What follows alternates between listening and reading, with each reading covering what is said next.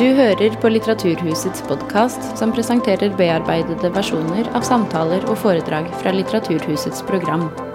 Er du interessert i mer informasjon, kan du gå til litteraturhuset.no for oversikt over alle våre arrangementer.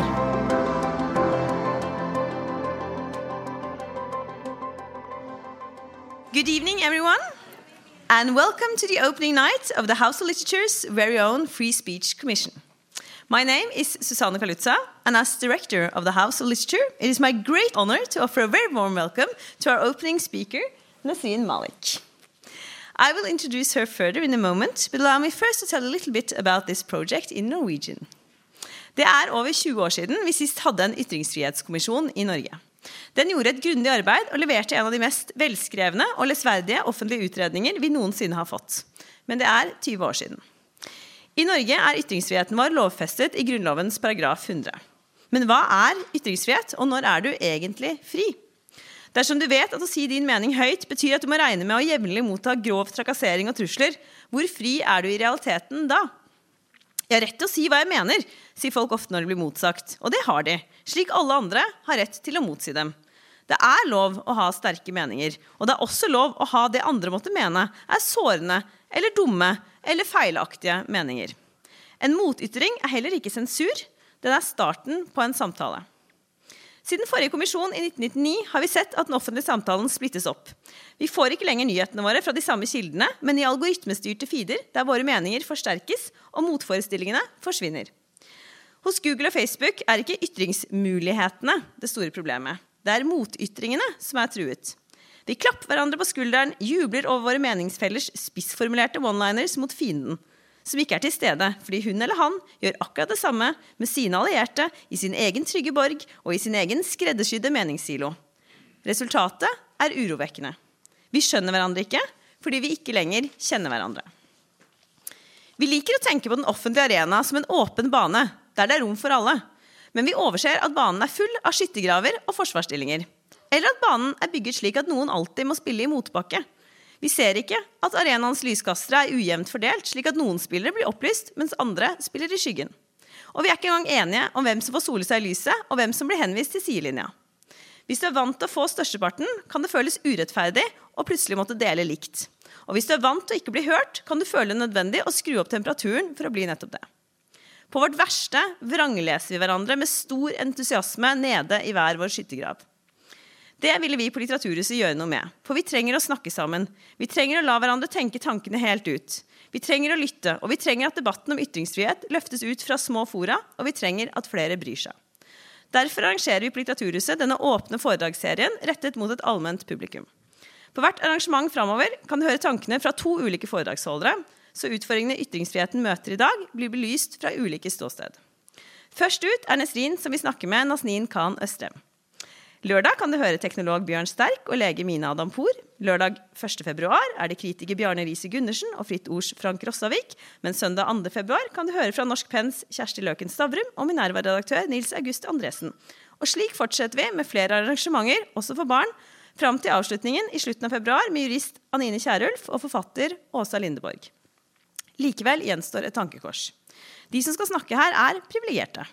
De som kommer hit for å lytte, er nok også mer privilegerte enn snittet. Det er den offentlige arenas utfordring. For å bøte på det tar vi på Litteraturhuset vårt ansvar som nasjonal arena på alvor. Vi tar opp disse foredragene. Vi gir dem ut som gratis podkast. Vi deler dem vederlagsfritt med mediehus. Vi vil også samle dem og overlevere dem til regjeringens egen ytringsfrihetskommisjon. Vi vil ikke være den offentlige samtalen, men vi vil starte den. And to start it, we are proud to have our opening speaker. Nesrine Malik is a columnist and commentator in The Guardian. She writes about uh, race, class, and gender in a way that forces readers to think and see. In a world where the ground rules originally were defined by the white, by the male, and by the rich, she harnesses her power from the quality of her thinking and the clarity of her argument. She's not preaching for the choir, she's genuinely arguing with those firmly entrenched in their hegemony, those willingly blind to the blindly obvious. We are not playing on a level field, and speech is not equally free to all. In her book, We Need New Stories Challenging the Toxic Myths Behind Our Age of Discontent, she discusses where we stand based on this thesis. Our society is an ideology built on its chosen myths. Myths must be challenged, and we are proud to have Nesrine Malik here to challenge them tonight. After her lecture, we have the author, the editor, and the member of the original Freedom of Speech Commission, Nazneen Khan Østrem, here to interview her. But first, please give Nesrine Malik a very warm welcome.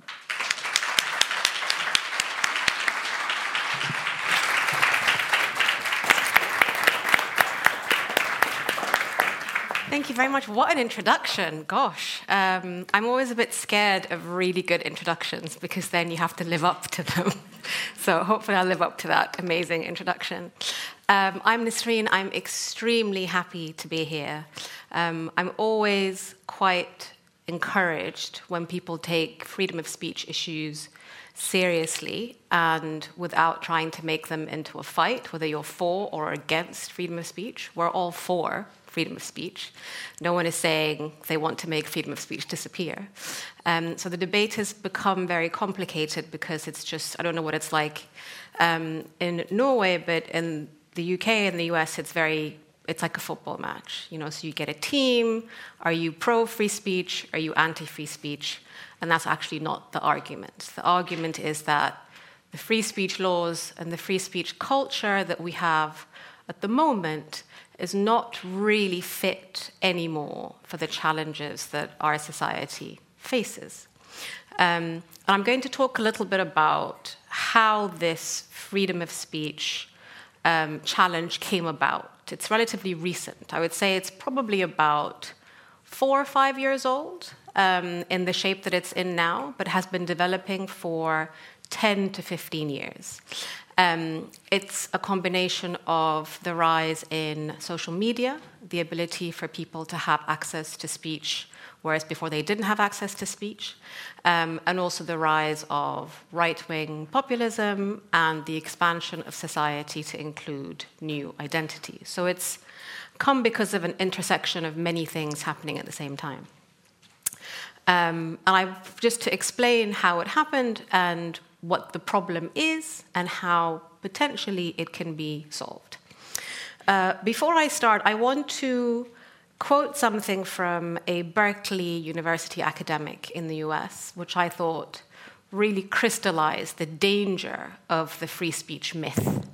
Um, the free speech myth is that we are in a crisis, um, that free speech is being attacked, that people are being silenced by you name it you know, whichever minority you want to put in that box liberals, uh, black people, trans people, minority, whatever people are there to shut you up and not allow you to have freedom of speech. And this is a very dangerous idea.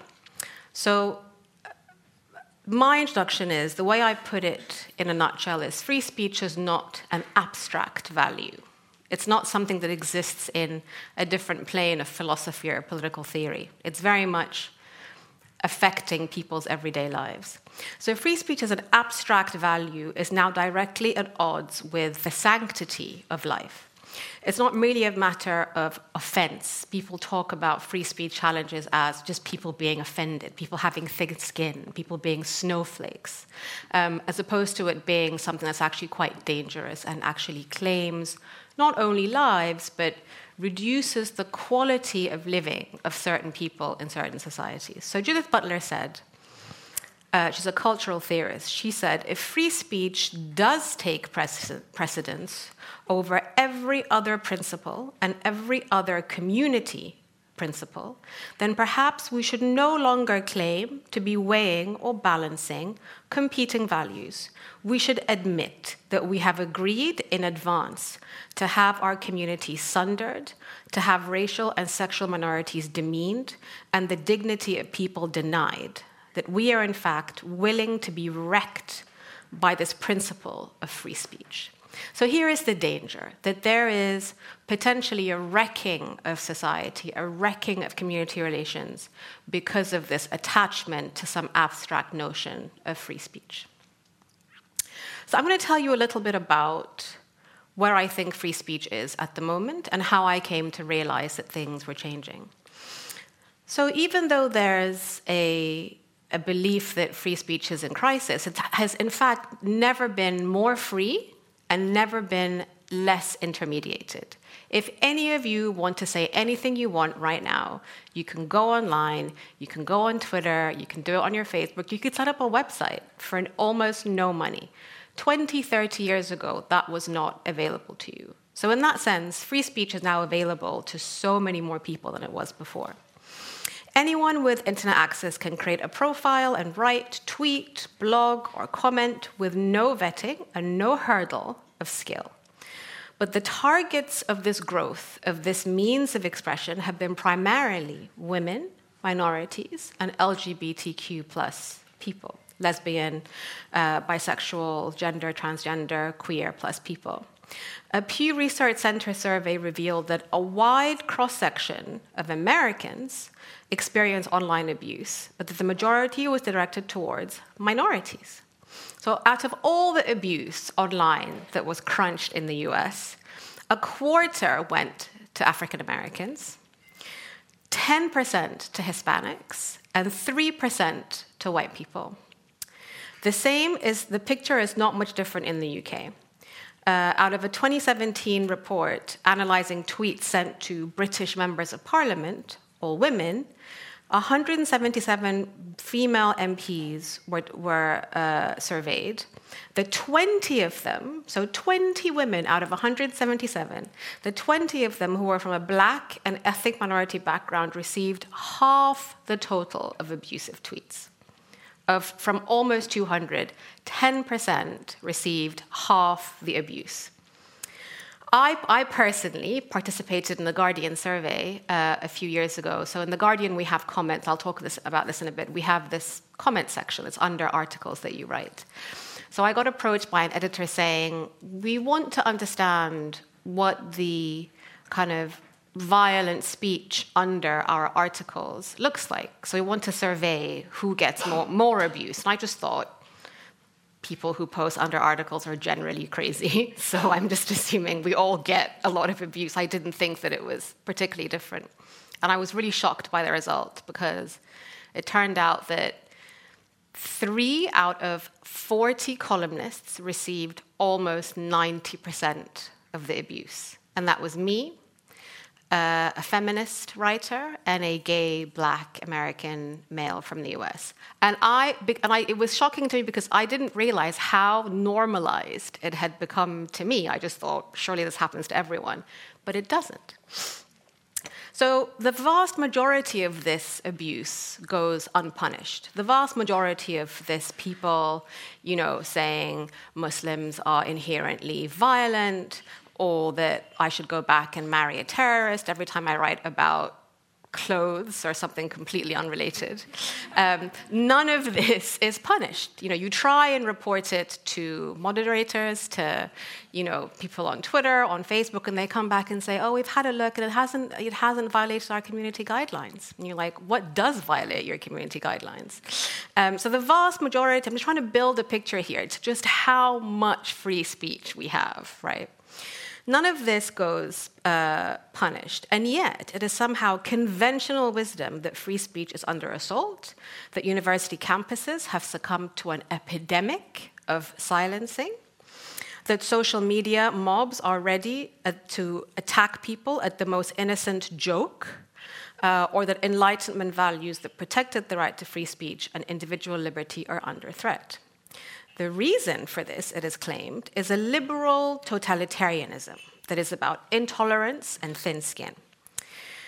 It is at once fascist and also weak and easily wounded. I don't know how that works. So I get told that liberals are both fascists and trying to silence people, but they're also really sensitive.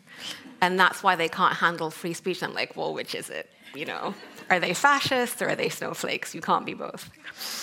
Um, so this is allegedly why us liberals do it. So this is the myth of the free speech crisis. The myth of the free speech crisis is an extension of the political correctness myth, which is that everyone is being silenced to be polite all the time.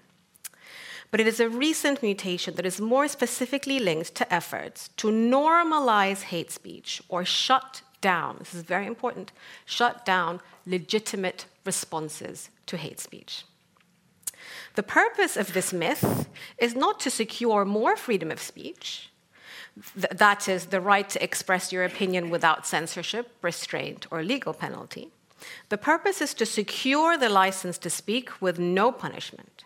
So, not freedom of expression, but rather freedom from the consequences of that expression. This is what the free speech crisis myth is about. People want to say whatever the hell they want without any response to it, without being told that that is inciting violence, that that is assaulting people's dignity, that that is merely unkind, then you're assaulting free speech. In this way, the myth has two parts. The first is that all speech should and is free and that everyone has the right to a platform. The second part of the free speech myth is that freedom of speech means freedom from objection, which I just touched on. So I'm going to speak a little bit now about how I found myself in the middle of the change towards free speech um, attitudes. So I began writing in an online age. I'm showing my age now. So I began writing in 2008. Um, I know. Whoever gasped, that's like my inner voice all the time. I'm like, I can't believe it's been 12 years. Um, I began writing in 2008. My first pub- uh, column was published, and I remember well how unprepared I was for the comments that began appearing underneath. There's generally two types of, of writer, of journalist today, and you can pretty much age them by their attitude towards comments. So anyone roughly born before like 1975 just thinks comments are a disgrace, right? They're just like, I can't believe you're allowing the great unwashed to comment on my work. Um, and anyone, you know, people who are kind of millennial and younger, they just, this is what they grew up with. They just assume if you say something online, someone will find you and respond, right? So I began writing when this was already done. Um, so the comments began appearing underneath my articles, and from the beginning, there was no space between me and the reader at all. It was, it was kind of amazing. There was no intermediary, just an online moderator at The Guardian whose job it was to delete comments that violated the terms of the newspaper. So I remember writing my first article, and this was an incredibly um, sensitive moment and the first comments began appearing and you know now i would just ignore them but then it was incredibly painful people saying did you get paid to write this? Or you know you're a muslim what are you doing here? If you thought islam was so great why wouldn't you go back to where you came from? Um, what about fgm what about people that tell me you know are you circumcised? Like loads of really quite personal and um, angry comments on actually quite a simple article um, I remember having to walk, actually, I left my desk, I went and took a walk around the corner and just kind of breathed because I was feeling really ill um, with the effect of these comments. And so they questioned my intelligence, my honesty, they stared at my writing, but I got over it very quickly because it seemed a futile exercise to worry about what an audience would think. Instinctively, being from that generation I just told you about, that began in the real and virtual worlds, I had a sense of what was worth engaging with and what was a sort of online compulsion to say something just because you could, to make a noise because you know someone, ideally even the author, would read it. So I began to engage with the commenters, who made valid points, actually, sometimes, and urge those who I sense had something interesting to say to reread the piece and return if they said something particularly stupid. Sometimes I would react to those who were abusive in a very calculated, dismissive tone. It was like being a teacher in front of a difficult class sometimes. I'd be like, okay, some of you are rowdy, you know, some of you have had too much sugar at lunch, um, but we're going to get there. You know, we're going to get to the end of this lesson and we're going to make the point I wanted to make. And it was thrilling, exhilarating. The threads at that time were open for 72 hours. So every article had a tale of three days of me just being in the comments and being like, yes, Mr. Robot 1567, thank you for your comment. I think this is really, it was just three days after each article I would spend talking to people and trying to get them round. But in the decades since, what happened was very slowly, those comments became less rude and sneering and more actually quite violent. So people would comment about how I looked, or say they wished I was raped, or they would say, you know, I hope your dad had a very painful death. It just became really quite, um, quite violent is the only word I can think of it. And it happened kind of gradually. So I didn't really realize what was going on. And I was just like, maybe it's me. Maybe I just have lost control of the class. You know, maybe I need to write my articles a little bit differently. Um, but it wasn't that. What was happening was that the online space and the tone of the online space had changed. And it had changed because by the day, hundreds of thousands of people were signing up to the internet. They were signing up to social media, they were signing up to comments on The Guardian, um, and it became a big attention seeking exercise for people. The only way you could get attention is to say something really vile.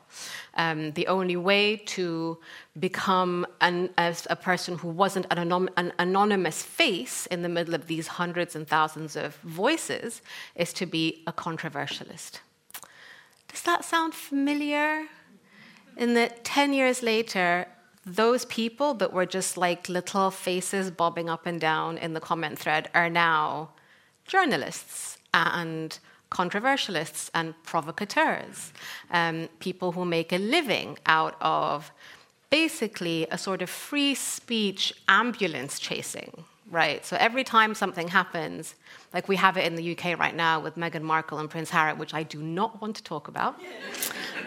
um, but I will just mention, uh, in terms of this kind of controversialist role, is that the moment it happened, our controversialists, our provocateurs, popped up all of them and said, Well, you know what she's like. You know, she's from this family and she wants to take Harry down. And what, what, what do you mean that people are being racist towards her? She's just making it all up. So they, they, they have now taken control of the discussion. They've, they've made it about how woke, entitled, young, left wing people are being very demanding. So they've reframed the argument completely. That's the last thing we'll say about it.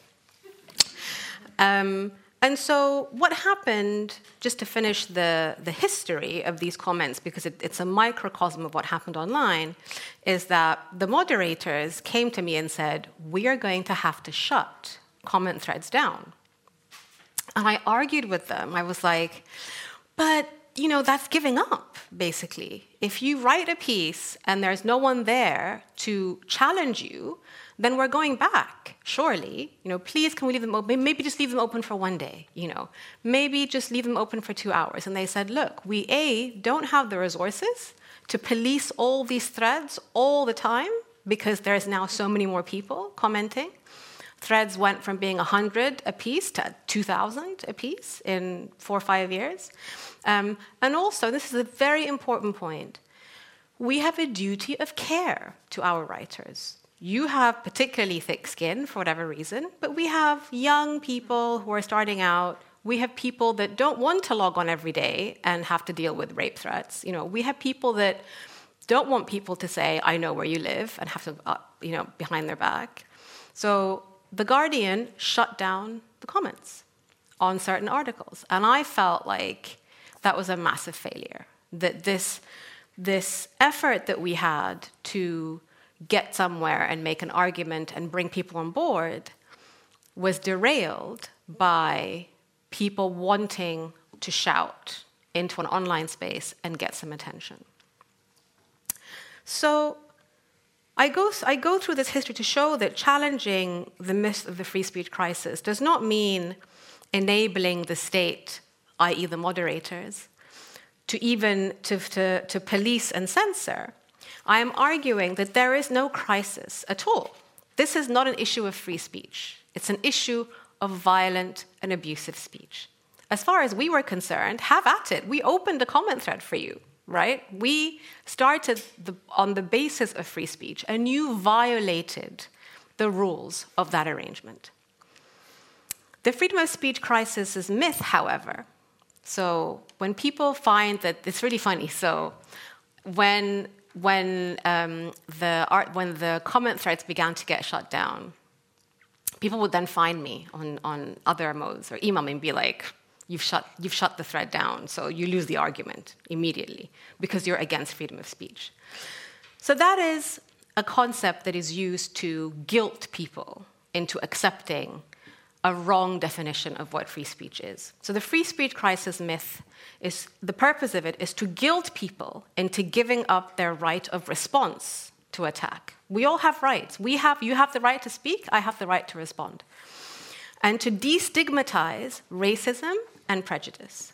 It aims to blackmail good people into ceding space to bad ideas, even though they have legitimate right to refuse those ideas. And it is a myth, it is a myth that demands its own silencing and its own undermining of individual freedom. To accept the freedom of the free speech myth of the free speech crisis, sorry, to accept the freedom of speech crisis myth is to give up your right to turn off those comments. We all have that right. Um, and that right is something that is extended to you in your home, in your place of work, um, in your social life, we do not have an obligation to tolerate people's views that we don't accept or that we think are violent. And what the free speech myth has done is it's guilted us into accepting that. So there's this whole obsession with no platforming, which I'll come to later. And no platforming um, and I was speaking to a journalist about this from, from uh, Oslo a couple of days ago, is this scandal that happens in universities where people are invited and then disinvited for their views. And there was an incident, I believe, a few weeks ago. Um, and the no platforming issue, again, demands a platform. Free speech crisis thinking is to demand a platform all the time. So I have all these views and I want to come and say them in your house at your dinner table. If you reject that, are you anti freedom of speech? No, you're not. But we tend to view platforms in the world very differently to how we view our own spaces. And that's not true. Every platform is a space, right? Every platform has its rules, it has its owners, right? It has its own laws. And so what we forget when we say, platform, you know, universities are rescinding invitations, is that a university is a private space with private citizens, with student bodies who have the right to make that decision, right? And I'll get to that later. Um, so, the free speech crisis, the free speech myth, um, is a result of two developments. So, I talked about the increase in free speech and the new entrance in society of new identities. So, this is the second very important component. So, in a weird way, and this runs through all myths that we have at the moment, in a, in a weird way, the political, correct, political correctness crisis, free speech myth crisis, all that kind of stuff, is because things are getting better, right? So things are they sound like they're, they're, they're getting worse, but that's because things are getting better. It's because there are more women in the workplace. It's because there are more brown and black people in your face. It's because there are more people of different sexualities that you see on television, that you see in your own family. You know, your son comes home with someone that you don't have never met that kind of person before. Um, and so the, the reason why we have all these these knee jerk backlashes, why we have a rise in hate speech and online abuse, is because the targets of these type of speech, of this type of speech, just didn't exist before. So it's a good thing. You know, the fact that we are having, we're coming up against these issues is because these people, these minorities, these peripheral identities are now more and more in the mainstream. And so when people begin to attack them, it's because they didn't see them before. So that's one way to think about when people say, well, why suddenly? Like, this whole thing is stupid because why would suddenly people start being abusive to people? You know, why would suddenly there be a rise in far right thinking? Why would suddenly there be a rise in racism? That that um, destroys your point that we have a crisis. I'm like, well, because the targets of these didn't exist before. So that's what happens when a society goes through change, when it starts going through some sort of demographic development and a liberalization and a progression in sexual attitudes and racial attitudes, there'll be, there are going to be people that kick back against that. And those people are using free speech as an excuse to do so. So, the first component of the myth, which is that free speech is absolute and should be free all the time, is simply not true. So, this is what people come to me since the book has come out. People come to me and say, like, what do we say to people when they say free speech is, you know, under threat? I'm like, just tell them that you never had free speech in the first place. You know, you don't have free speech now. None of us have absolute free speech now. If I stood here and libeled someone, I'd be taken to court. Um, that is not something we say is against free speech, is it? Generally, we don't. So, let, first, let us dispense with the biggest part of this myth, which is that there is no such thing as free speech. It doesn't exist. We have many laws that curb speech. We have libel, we curb libel, we curb incitement to violence, we curb incitement to racial hatred. Um, some people in the workplace ban uh, speech that is demeaning um, from an identity point of view to coworkers. These are all restrictions that we live with all the time. The uncomfortable truth, however, the thing that people don't want to understand, is that these laws broadly reflect the biases of the society you live in, which is why you don't see them. They're invisible to you because you agree with them, right? But they're also subjective, they're up for debate. You know, so when someone says, "Well, of course, libel is illegal," I'm like, "Why? Of course. Why have you decided that libel is illegal, but abusing people because of their religion is not? Which is more dangerous? Like, which is more problematic?" This is the point of the myth that is really uncomfortable for people to grapple with because it tears apart our own commitment to what we think are these very clean values, right? These enlightenment principles that we have, that philosophers have worked very hard in dark rooms with candlelight and feather quills to come up with.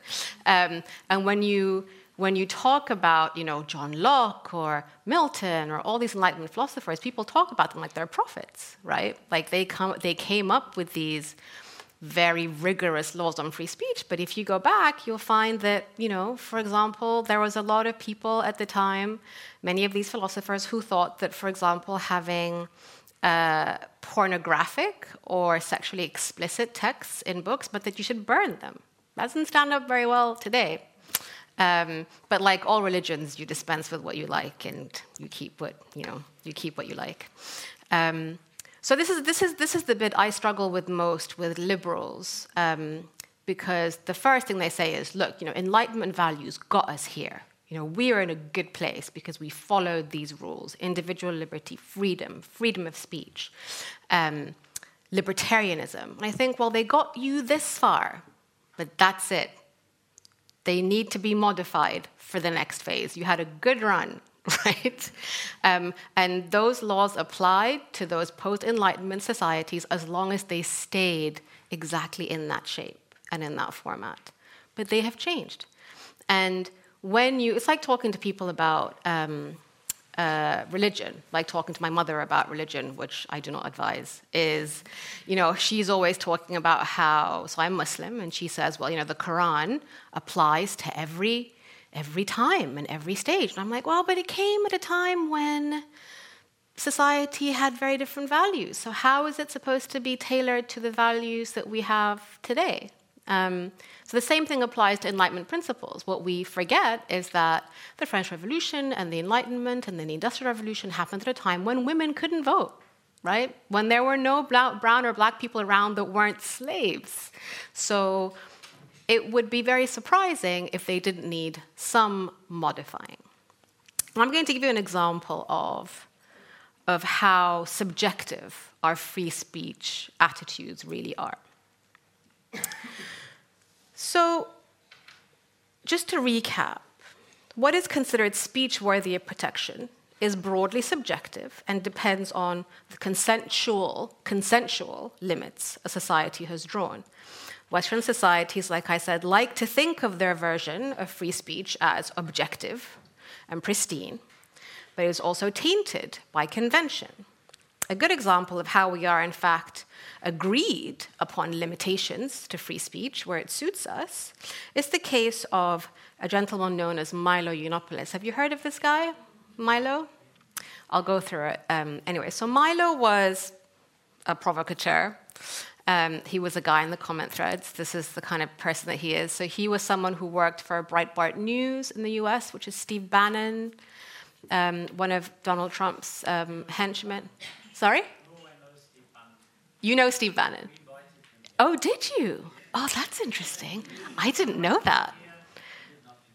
Huh. Well, we can talk about that later. Remind us about that later. Uh, so Milo built his reputation on attacking minorities online. A huge following, millions of followers, and a huge um, career in uh, speeches at universities, where all he did was call black women ugly, um, say feminists weren't getting laid, uh, said, for example, you know, immigrants should be repatriated, like crazy stuff, crazy stuff.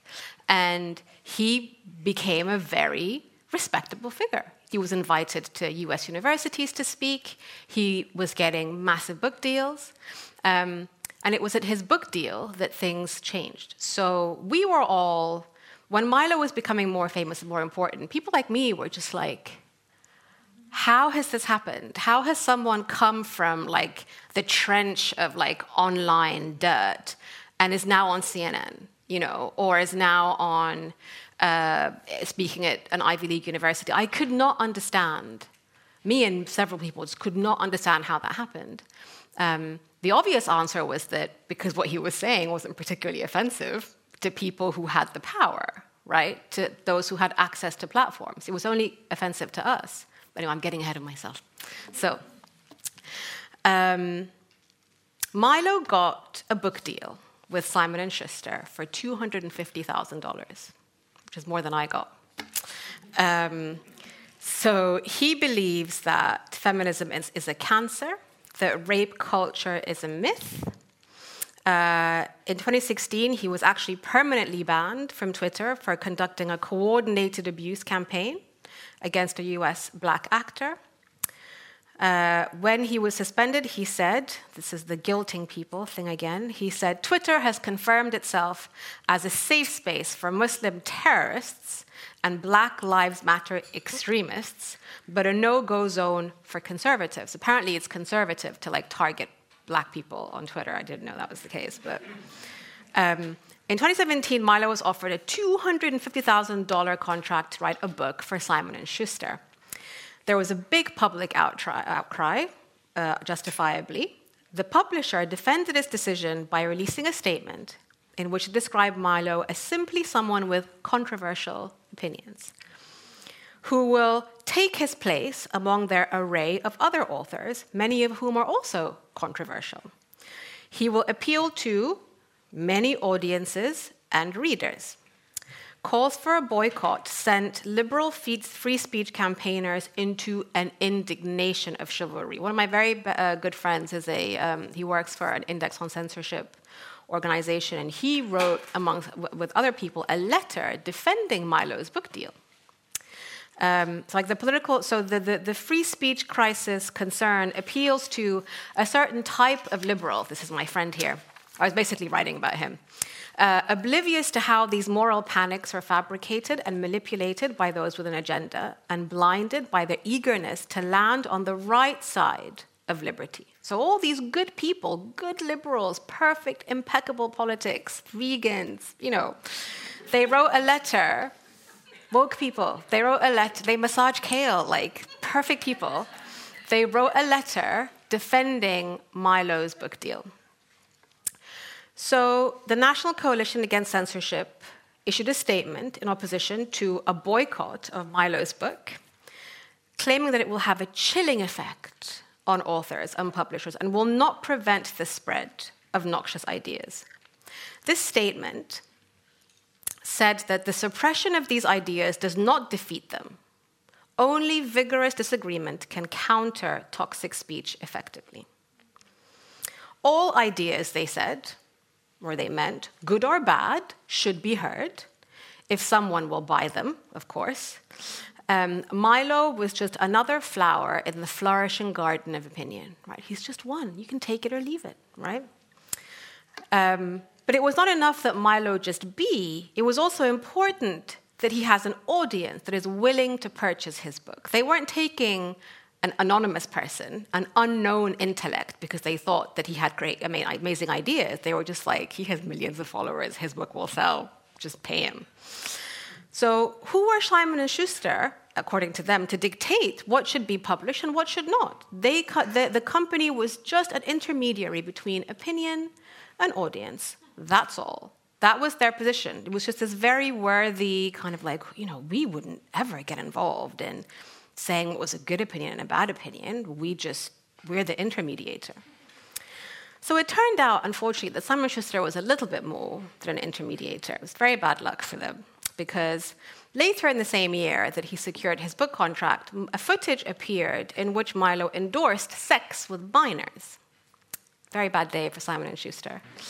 Um, in a podcast that was leaked, Milo said that, and I quote, "We get hung up on this child abuse stuff," he said. He believed the current legal age of consent was probably about right before saying that some teenagers are capable of consenting to sexual activity at a younger age. It gets a whole lot worse, actually. He says there are certain people who are capable of giving consent at a younger age. I certainly, he said, consider myself to be one of them. This particularly happens in the gay world, he said. Relationships between 13 year olds and 25 year olds were fine, he specified. Consent was arbitrary and oppressive. He said that relationships between younger boys and older men, coming of age relationships, he called them, are places in which those older men help those young boys to discover who they are and give them security and safety. This was too much even for one of the presenters of the podcast that he was on. He said, This sounds like priest molestation to me, the presenter said. And Milo replied, And do you know what? I am grateful to Father, Mike, my Father Michael. I wouldn't give nearly as good a blowjob if it wasn't for him. Yeah. Uh, so, two, there's people now in a very awkward position, right? So you have Simon and Schuster with its huge book deal, and you have all the liberals of the kale eaters who defended him. Um, so where did they go? What do you think happened? You know, what do you think happened to these people who cared so much about free speech and said that it was not their position to they canceled the contract. Simon and Schuster dropped him, and Index on Censorship went very quiet. No one came back and said, but we still have to defend his right to free speech. So once Milo's book deal was rescinded, the writer Roxane Gay wrote, when his comments about pedophilia came to light, the publisher realized it would cost them more money to do business with Milo than he could earn for them. So the free speech issue was just a red herring. You know, it wasn't about that at all. It was just an excuse to guilt people to allow this book to be published for commercial purposes. They did not finally do the right thing. And we now know where their threshold lies. They were fine, not only the publisher, but also the good liberals who defended him. They were fine with racist and xenophobic comments and sexist ideologies. They were fine with his transphobia, his anti Semitism, and his Islamophobia. They were fine with how he encouraged his followers to harass women and people of color and transgender people online. Certainly, Simon and Schuster was not alone in what they were willing to tolerate. A great many people were perfectly comfortable with the targets of Milo's hateful attention until that attention hit too close to home. That is the dirty secret about freedom of speech. That rather than being an ideal, it is in fact a litmus test for a society's prejudices. The case of Milo proves that very bluntly, many saw the harassment of women and people of color as inoffensive, as an opinion that can be tolerated and where his publisher was concerned could also be sold for great profit. When Roxane Gay says the red line was breached when his comments hit too close to home, this is not just a turn of phrase. Home in this scenario is anything that the established, powerful in a society consider to be their own. The sexual exploitation of children is something that anyone can hate, but other races, other religions, sexual orientations, women are just other.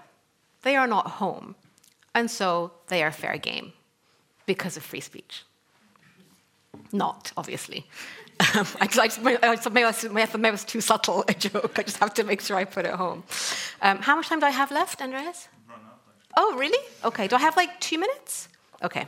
So I want actually, it's perfect. I, I'm, I'm coming home with this. So the last thing I'd like to touch on is the concept of the marketplace of ideas. Have you heard of this concept? Um, so when you say that you should ban or limit hate speech, people say, but it's a marketplace of ideas.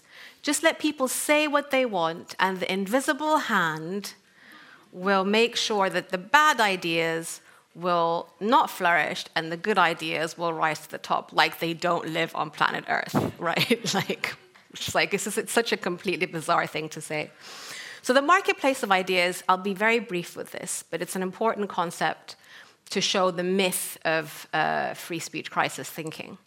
The marketplace of ideas is a fallacy uh, it doesn't exist the marketplace does actually the actual market doesn't exist at all we have an oligarchy of ideas just like we have an oligarchy of politics and an oligarchy of economics. I was talking to actually to um, Andres earlier today about how there is a very small number of uh, families or companies that control the food supply in Norway, for example, as opposed to in the UK, which is a much bigger group of people. The marketplace of ideas is generally run by a very small number of people. Uh, it is a cartel, it's a monopoly. So to assume that everyone has the same access to the market is completely wrong. So I I have, so if I say something tomorrow, I can publish it, I can write it. I have, I have access to the marketplace of ideas because of my job and because of my platform. One of you might not have that access. So you can, you can produce your idea into the marketplace, but it's going to get nowhere, right? Who, who has the ability to make sure all ideas are in the same market all at the same time? No one. And the marketplace of ideas is also run by a very small group of people who are all interconnected and networked. So I can tell you that the media world in the UK is basically five people, right? And their families and their sons, and they all went to the same schools and the same colleges. And on a long, lazy day where they've had a hard day, they'll pick up the phone to their friend and say, Do you have a quote for me? That's how the marketplace of ideas works, right? So this notion that free speech is about ensuring that the best ideas flourish and the worst ideas don't, based on equal access to platform, also is living in this ideal world that doesn't really exist um, in real life. So I will end on how to challenge all these excuses, right? How do we, how do we push back against these ideas that there is a myth. So, first, we reclaim the true meaning of free speech, which I hope I've done a little bit of here. So, when someone says free speech to you, the first thing that should come up now is, well, A doesn't exist in the first place. Um, so, why are you happy with these limitations on free speech, but not the limitations that mean that you can abuse people online? Like, why, why are you happy with this and not that? So we reclaim the true meaning of free speech, which is freedom to speak rather than the right to speak without consequence. We challenge hate speech more forcefully. We are unafraid to contemplate banning or no platforming those we think are harmful to the public good because these are our platforms and we have a right to them. And being tolerant of objection to free speech when it happens. The free speech crisis myth is a call, in the end, at the end of the day, it's a call for orthodoxy, and it's a call for passiveness in the face of assault. A moral right to express unpopular opinion is not a moral right to express those opinions in a way that silences others, harms them, or puts them in danger of violence. There are those who abuse free speech, who wish others harm, and who roll back efforts to ensure that all citizens are treated with respect. These are just facts, and free speech crisis mythology is preventing us from confronting them. Thank you.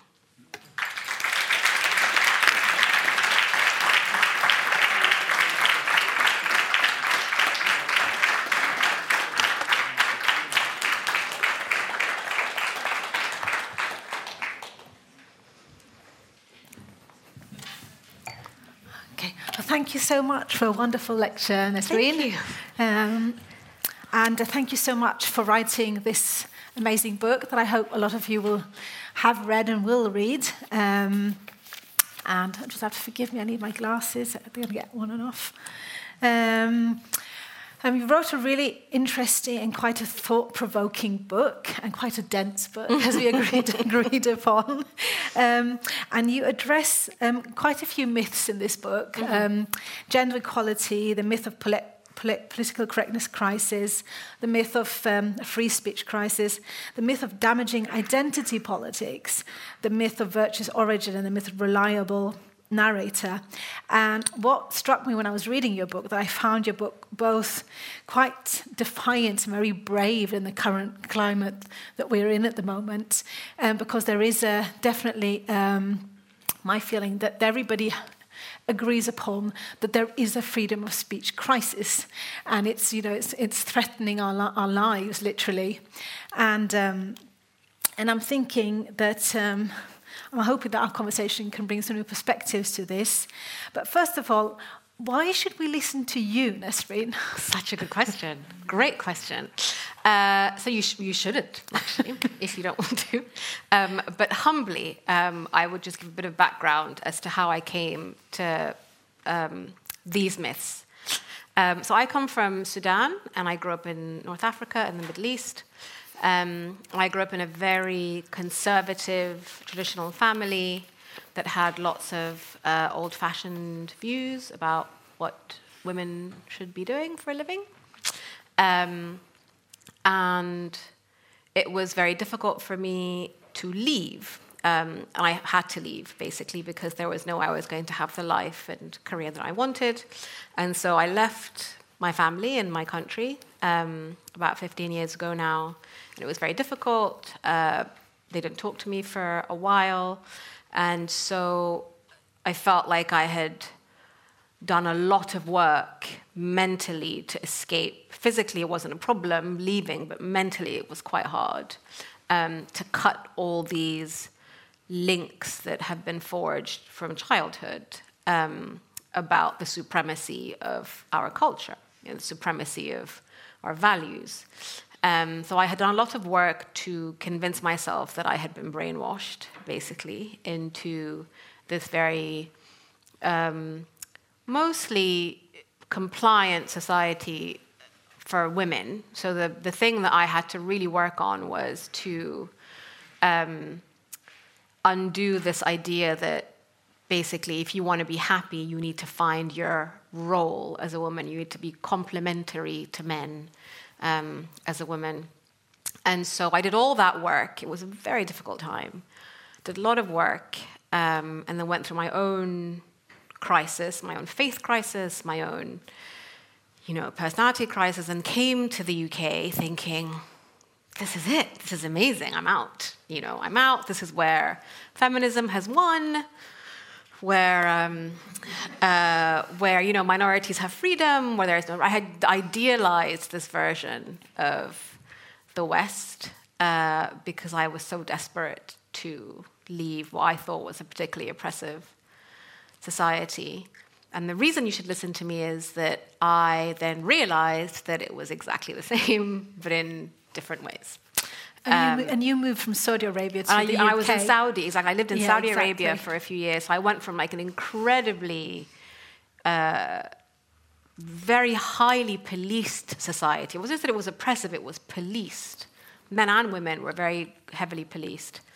Um, to London and realized that my new home had all sorts of its own problems, but they were just much harder to deal with because they were less clear they were less obvious. You know, I could just I could have a shouting match with my family and feel very good about myself um, because I was fighting for you know freedom of women and all that kind of stuff. And then you come to the UK and someone says something like, "Well, you know, sometimes when women's role is to complement the man's role," and you think, "Hang on, this is exactly what I was told, but in a very different way." So about 10 years ago, I began thinking, oh man, I think, I've, I think I'm just kind of out of the frying pan into the fire here. But it doesn't feel like a fire. Like, nobody else thinks there's a fire, you know? Um, and because I was so attuned to it, because I was so desperate for this new refuge, I, was, I had a very heightened sensitivity to all the things I had, I had run away from, and they were all there, but in different ways. But no one was talking about them. You know, everyone thought everything was great.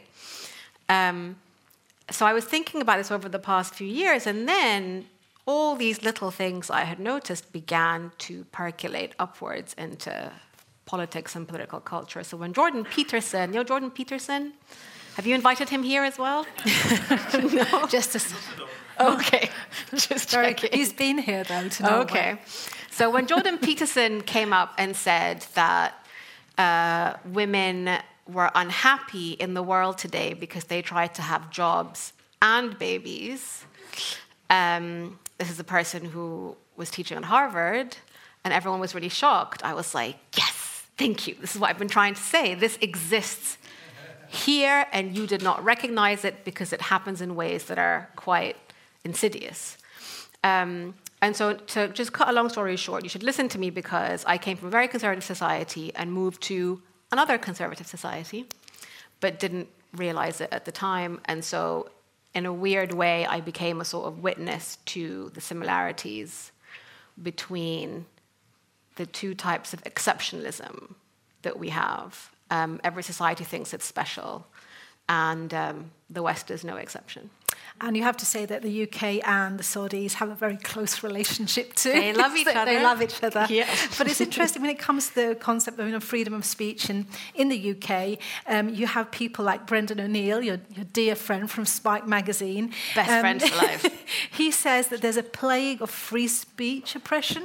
Yeah. And also, our dear Prime Minister Boris Johnson um, recently said that you know we need to. Um, he's been regarded as quite a free speech martyr, and he said Yeah. that in the UK needs a campaign for the right to make jokes and the right within the law to be satirical, um, to the point of causing, causing mild offence, because it is because it's when you endlessly shush people up and stifle debate that extremism flourishes. So if we were going to follow you, Nesrine, um, we're actually stifling the debate by, you know, you talk about punishing uh, punishing people who, who um, when it comes to the free speech debate, but is that something we should do? Isn't I mean, you, you're very critical to the idea of the marketplace of ideas, but isn't it so that you know when we got so many people online able to voice themselves, that you know the idea that arguments come up to light and we can debate them and it's a very healthy situation instead of us trying to curtail these voices? So uh, let's talk. Let's talk about Boris Johnson. Um, Boris Johnson and Brendan O'Neill and all these uh, white male writers who talk about being silenced all the time from their newspaper columns um, and their TV shows. I'd like to see one person being silenced. Just show me one, and then we can talk. I, I don't have. I don't have an example. So Boris Johnson is an example of the the failure of the marketplace of ideas. His both his uh, position as prime minister and his position as journalist. So Boris Johnson was fired as a journalist about 20 years ago for making up sources, making up reports. Not only was he caught, he was fired from a British newspaper. Um, he then threatened, he colluded with a friend of his to beat up another journalist uh, for writing things that they didn't like. He has been caught making up stories um, in another journalism role. He has a column in the Telegraph newspaper in the UK, which is just the wor- most, it's just written, it's the worst written column ever. Like a 12 year old could write a better column. He gets paid six figures for it. Um, And whatever Boris Johnson does, he can lie, he can make up sources, he can get fired, he can threaten to beat people up. But he still manages to become prime minister and still manages to maintain his column. Why? Because Boris Johnson is from a very highly networked, old, elite family in politics, and he has a lot of relations in the journalism and politics world that ensure that no matter what he does, he is unlikely to fail. So the fact that Boris Johnson ide- ideas are out there aren't because of the marketplace of ideas, it's because he's been pushed artificially into the marketplace of ideas because he has all this access to platforms. So when I talk about curbing Boris Johnson's speech, I think that's a good thing. He's a liar and a cheat and someone who is an unreliable source. He should be fired firing Boris Johnson from his position is not curbing his free speech, it is following the rules of journalism, which is that you have to have facts. And so, what the free, I'm glad you asked this question because it's a very good example of what free speech does to our brains, right?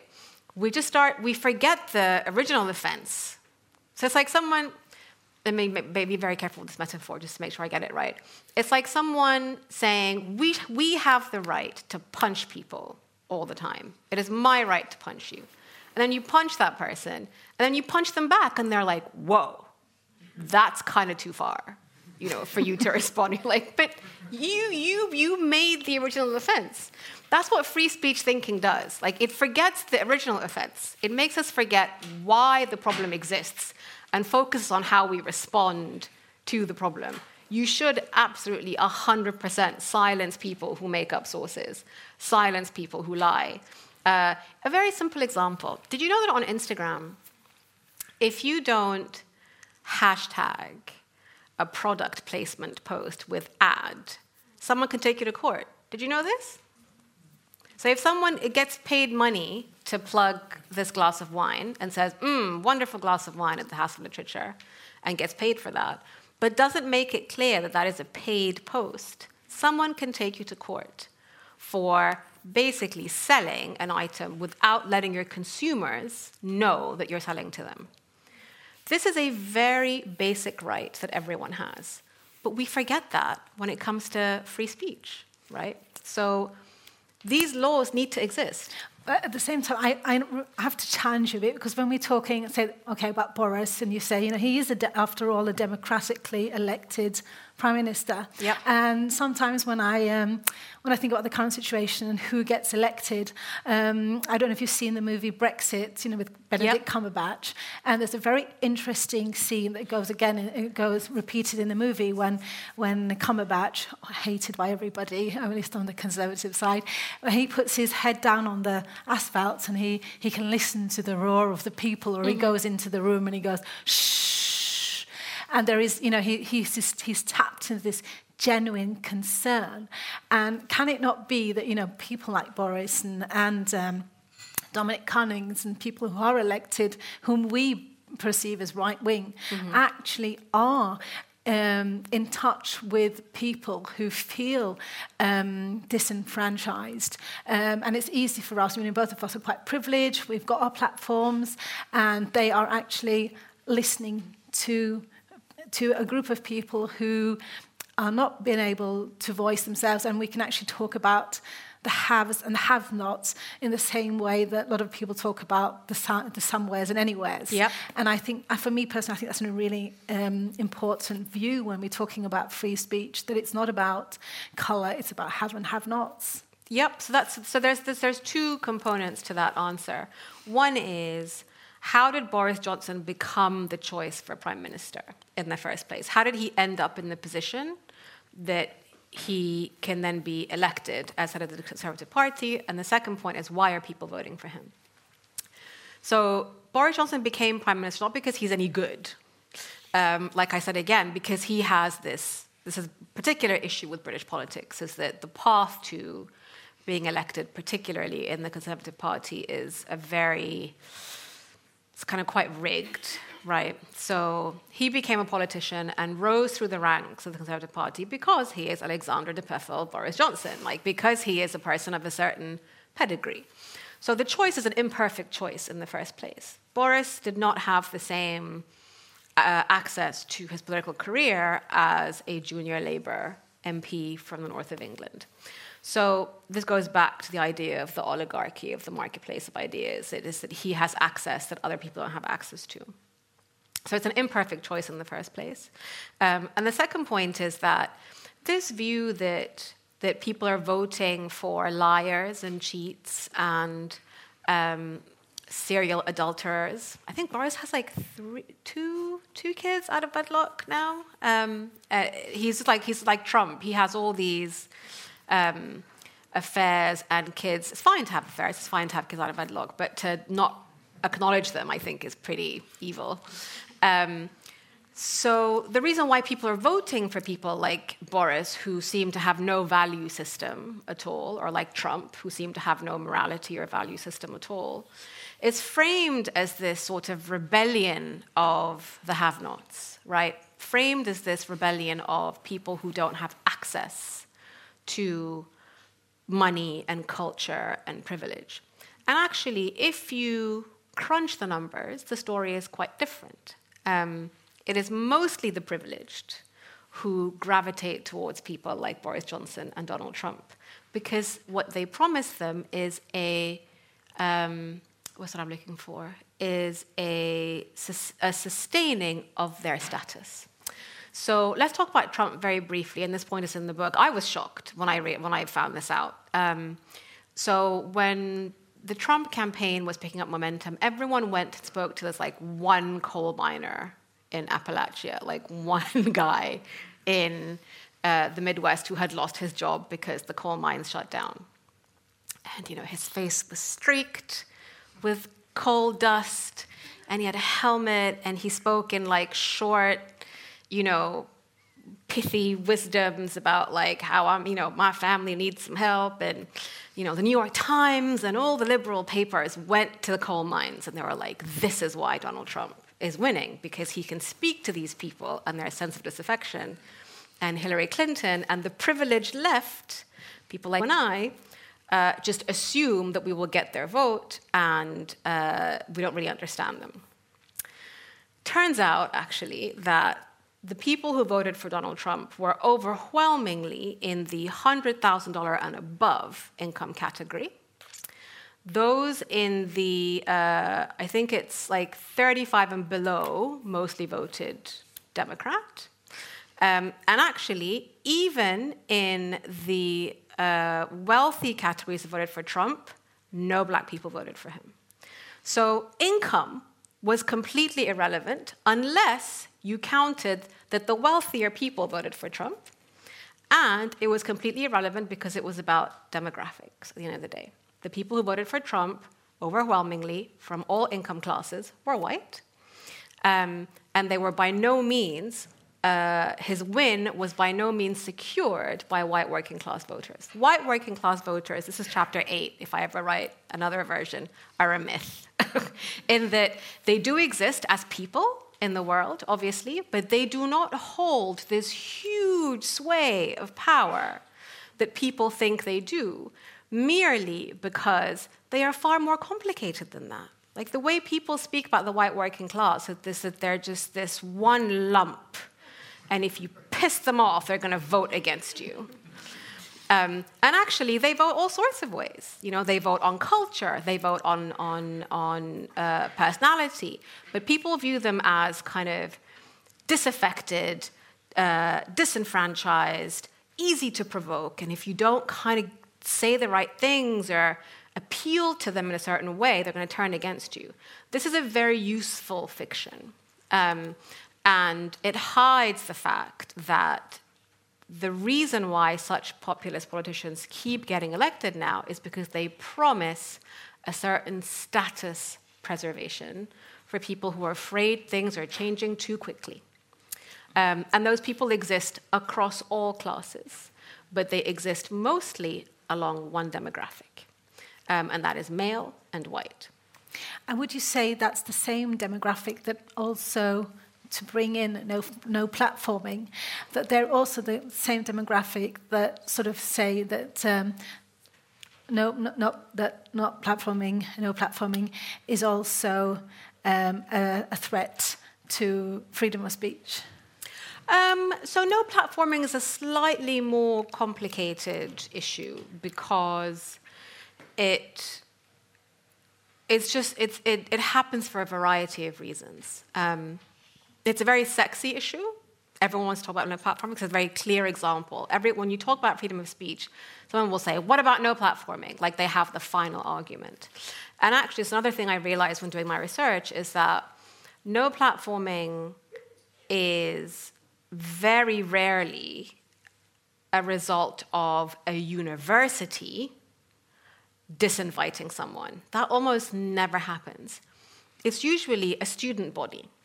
So when people are invited to speak at universities, the university doesn't invite them. Very rarely. It's, the, it's separate student bodies. So like uh, the you know the Vegetarian Society of you know University College London or whatever will invite someone to speak. Um, it's organized by students. They will usually not pay actually, because they don't have the money. Um, and sometimes other students will object and they will have a conversation about it. I think that's absolutely fine. You know, I think that's absolutely fine if people feel that there is a so a good example of this is Milo when he went to so Milo made a career out of no platforming, right? He wanted to be no platformed. So he was invited to Berkeley and he was going to uh, call the name, he was going to identify, how evil this is. He was going to identify students who were undocumented in the audience. So to really raise the bar, to make sure that there was a scene. You know, he wanted to make sure that he would be no platform, that there would be violence. He threatened to have people deported because he wanted to create this free speech event. And he was no platformed instead of people saying, again, focusing on the response and not the offense, instead of people saying, is it okay that someone comes into your university and exposes you for being an undocumented migrant that might be deported? Is that okay? And they instead they focus on the fact that, oh, but you no platformed him. Like, what does that mean? For free speech. I don't care. Like I care about the people that are going. but going. in many to, ways, Milo's mm. quite an extreme example. There are quite a few other people who have more yes. moderate views and more, and more um, moderate standpoints, and still there there seems to be a lot of debate that not, not platforming is not not should be not be happening at universities, which should be intellectually open arenas. And um, is is the, is there not a threat when universities and student bodies start stopping certain people coming to voice voice opinions which are genuine which are genuine discussions. I agree with that response, and there's two components to it. Number one, I think it is fine for people to have debates and disinvite people that they realize are offensive or hurtful to people. I think that's fine. Um, it's people's right. You know, if if people are not being forced if there has been a car, I spoke to a lot of students about this um, in the UK and the US, and they said, "Look, we just didn't re- we didn't realize. You know, we invited someone, we knew he was he was maybe a bit controversial, but then we didn't realize that it was so hurtful to X, Y, and Z, and we want we don't want to make our fellow students feel hurt or victimized. Um, but there, yes, there are also incidents where people have gone overboard, where people have threatened or intimidated um, or created a security issue that the university felt like they needed to shut down the event. These are, in the, in the free speech chapter you'll see in the book, these are, in the US in particular, such a small number of cases. I counted one in 2018. Such a small number of cases, but they have been taken to basically expanded into the entire crisis they don't happen that often. Um, they shouldn't happen, but like students are going to be students. You know what I mean? Like they're, they're 18, 19 year old kids uh, dealing with a lot of very, you know, painful issues, and sometimes mistakes happen. Um, and that's the thing that people are not allowed to do. Like liberals are not allowed to make mistakes. It has to be a reflection of a wide you know, fascist panic about something. It's like, you know, they're not even allowed to drink. Some of these kids, they're so young, they can't even have a drink. And we expect them to curate these incredibly complicated, complex issues. Um, so yeah, I just think sometimes students, university students in particular, can be obnoxious and very morally worthy and aggressive. But there's, there's, there's not only not, not platforming issues at universities, like here in Norway, we, we had the, the great pleasure of inviting Steve Bannon to, to, to Norway. And, well um, and it was. Um, and there was, a, you know, there was a huge debate whether this was the right thing to do. And you know, so that, so there are also other platforms where people are yep. invited. And what is your stance um, when it comes to these kind of um, so, uh, so, so, situations? So I wrote about Steve. Steve Bannon was invited to um, the UK to speak at an event held by the Financial Times and one held by The Economist. So he's being you know, hosted at very prestigious organizations. Exactly. Um, and Steve Bannon is actually a very good example of liberal complicity. So, you know, I think sometimes our worst enemies are ourselves. Um, it's just, you know, you can invite Steve Bannon if you want. You just have to be very clear about what you're willing to tolerate. You know, there should be no hypocrisy about it. If people are, want to invite Steve Bannon, just don't dress it up as anything about how we need to listen to different opinions, different views. Just say you don't give a shit about racism, you know. Just say that's fine. I'm completely okay with that. Someone says, "Look, I don't think racism is a big deal. I think it's natural, you know. I think, you know, every society has racism and Steve Bannon is just being honest about it." You think, "Fine, okay, invite him." But don't invite him to the FT and say, "Don't be intolerant of other people's views. We have to listen to them." Um, so the no platforming thing, when it comes to Steve, Steve, Bannon or people being invited here or other prestigious, prestigious events, is that they are done under false pretense. You know, they're done under the, the moral flag of free speech, when actually it's just about attention. Steve Bannon gets attention. He'll get you an audience, you'll have a little controversy, and it'll be a thing. But what are you sacrificing to get that? You're sacrificing community relations, you're sacrificing, you know, people being hurt, you're, sacrifice, you're sacrificing potentially a threat to people's lives as someone who worked for, you know, an organization that, that uh, creates fake news about minorities. And you're also risking, I mean, Steve Bannon pioneered the Muslim ban um, in the US. That is an evil thing to, to racially profile people and ban them from coming into a country. If you don't care about that, invite him, but you need to be honest. I, I would just before you know one of the, one question I really would like to talk to you about um, is, you know, the, is the role of Islam and the role of Muslims. Because in the last, um, I would say, it, since the, uh, the ban, um, since the Salman Rushdie satanic mm-hmm. verses, um, there have been numerous incidents um, where I would say also liberals too say that this is the um, this is the uh, basic proof that our, our world is changing is because of the Muslim presence in, in, in the world. Because after Satanic Verses, you had the, the cartoons controversy, the Muhammad cartoons controversy, and then you had Charlie Hebdo. And this, a lot of people say this is you know the basic proof that that our society is being changed in a in a in a direction we did not see coming and we have to fight against this, mm-hmm. and that Islam and Muslims are changing the European or the Western way of life and our approach to free speech. What is your response to that? That is a very important question, and we need another hour for it. but I'll try and be brief. Sorry. Um, so, just to give just a little bit of very important background to the Islam um, Muslims in our society question is that the challenge, people talk about the challenge of dealing with certain views um, and violent uh, acts from Muslims in Europe as if it's only confined to Europe. We're dealing with it as well in the Muslim world. It's a global issue, it's not a European issue. It's not a Western world issue. It is an issue that actually claims more Muslim lives and destroys more Muslim lives than it does European lives. So to essentialize it and say, oh, it's just people going nuts in Europe is not true. It's a, a, challenge that has been going on for hundreds of years.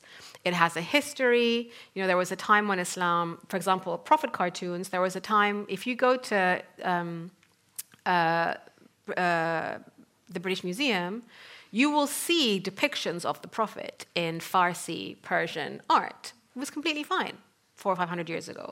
But a relapse happened, an anti-Reformation uh, move happened. So we have our our own stuff to deal with, with how the religion has been hijacked by certain forces. This is not an East versus West issue.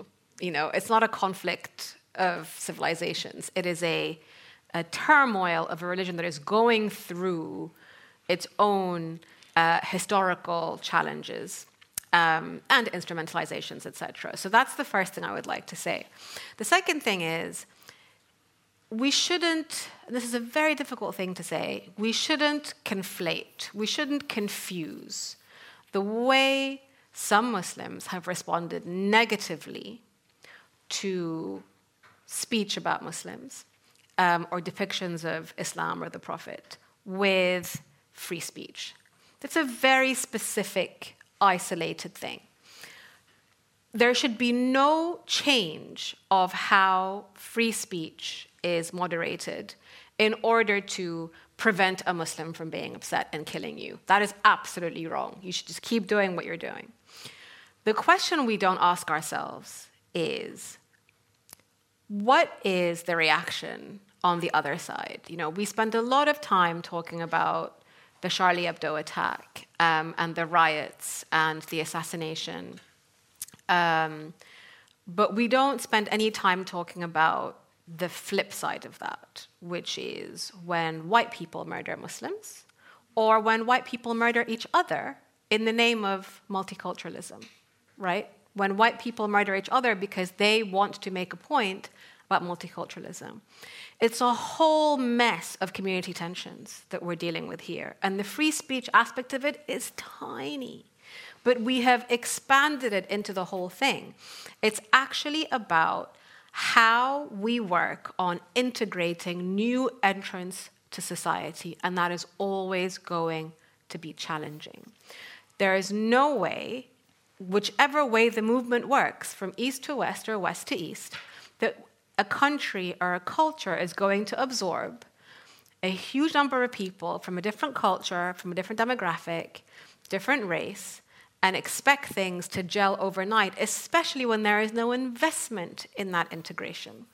Um, a very big difference between the UK and Ireland, for example, is that, and Canada, is that Canada and Ireland make a big preemptive effort in integrating people when they move to Ireland and Canada. The UK just leaves them to their own devices. Says, here you are, here's your money, here's your council flat, we're going to create a big old ghetto and you're going to sit there and be grateful we let you in. Um, humans don't work like that, right? And so the challenge on how the challenge of how new entrants, immigrants, Muslims, people from different cultures, non-Muslims even, react to these um, cultural characteristics of freedom of speech and freedom of dress and all that kind of stuff is not to say, well, obviously all Muslims don't get it. They don't get European culture. They don't get Enlightenment values, and therefore we should let them in.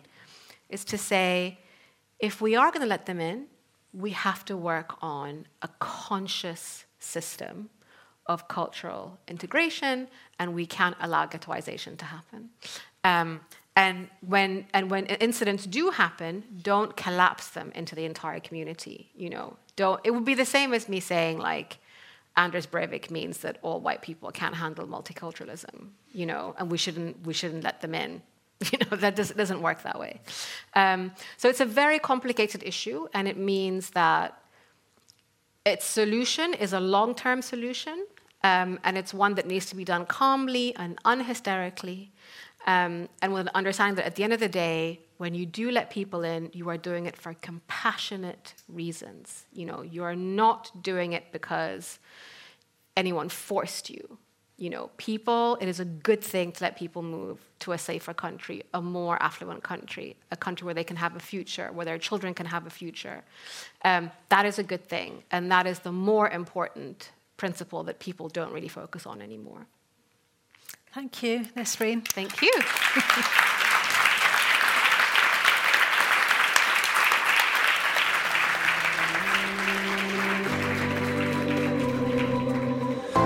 Du har hørt på Litteraturhusets podkast, som presenterer bearbeidede versjoner av samtaler og foredrag fra Litteraturhusets program. Del gjerne podkasten med familie og venner via iTunes eller Soundcloud om du liker det du har hørt. Følg oss også på Facebook og på litteraturhuset.no for informasjon om flere aktuelle arrangementer. Musikken er laget av Apotek.